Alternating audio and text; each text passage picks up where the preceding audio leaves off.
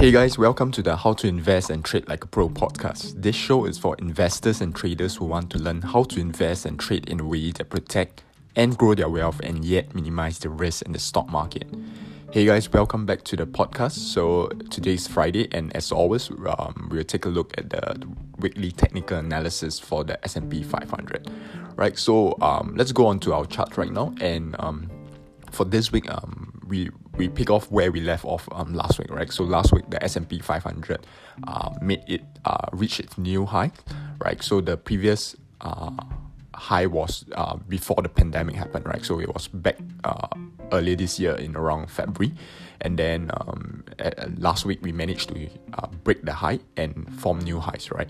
So this week we managed to pick up where we left off um, from last week, and um, the S S&P 500 has actually um, made quite a, uh, a move, quite a bullish move up, up, right? So if you take a look at the candles for Monday, Tuesday, Wednesday, um, it, it was quite a bullish move. In fact, um, on Monday, prices gap up from the previous session, which was last week on Friday. So um, this uh, the the Monday of this week, uh, prices actually gap up from last week, right? So that's quite a bullish sign. And um, in fact, um, on Tuesday and Wednesday, we also see uh, quite strong bullish movement in the S and P 500.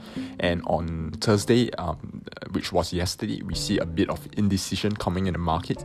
So right now we are overall I'm still quite bullish about the markets because um, like I mentioned in my one of my previous podcast episodes, um, whenever prices are making new highs, um, it usually indicates something has changed in the market, right? So, um, like a, lo- a lot of people have this uh, con- uh, misconception that right the economy is doing very bad and why is the stock market moving to new highs and everything right?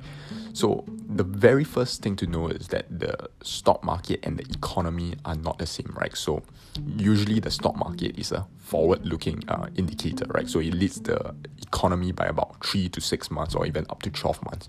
And that is why the while the economy might might not be um, as good as a place as maybe 6 months ago the stock market can still charge ahead because the stock market is looking towards the future and not towards the current thing. And furthermore, um, on the fundamental side of things, um, we are definitely seeing a, a, a recovery in terms of um, like unemployment, the number of pandemic cases. Even though it's um, some countries are rising, overall, I, be- I believe that um, it's more or less uh, steady right now and might be even declining right now, right? So on the fundamental side on things, um, both on the pandemic side and if you take a look at the uh, economic indicators, uh, it definitely shows um, a steady improvement, right? So that's so that's that for the weekly time um time frame for the daily time frame, excuse me, for the S and P 500. So let let's take a look at um a bit more in depth. So um, the reason why I'm quite bullish about the S&P 500 is also um, another reason is because the S&P 500 has actually made a, a good um, consolidation before this move up, right? So if you take a look at your price chart with me, um, it probably at around the start of um, June, so maybe around early part of June all the way till the end of July, prices have made a very um, good accumulation and consolidation at that area, right? The S&P 500 has accumulated nicely, and once I saw that the S&P 500 has broke above that consolidation, it indicates to me that there's definitely potential upside for the S&P 500, which we have seen being played out as the S&P 500 has made new highs, right?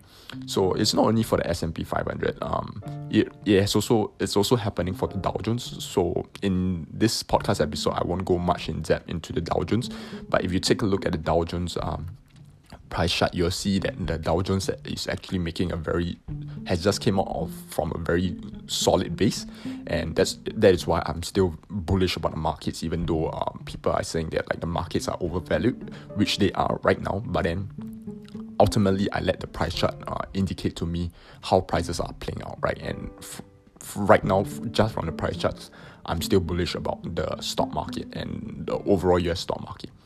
Okay, so let's go on to the lower time frame. So if we go on to the hourly time frame, uh, we we'll see that um, in probably Wednesday or Thursday, uh, there was a huge uh, selling pressure on the S&P 500 if you go onto the hourly time frame right? So the there was quite a bit of selling at um, the candlestick so it's indicated by a large uh, red candle.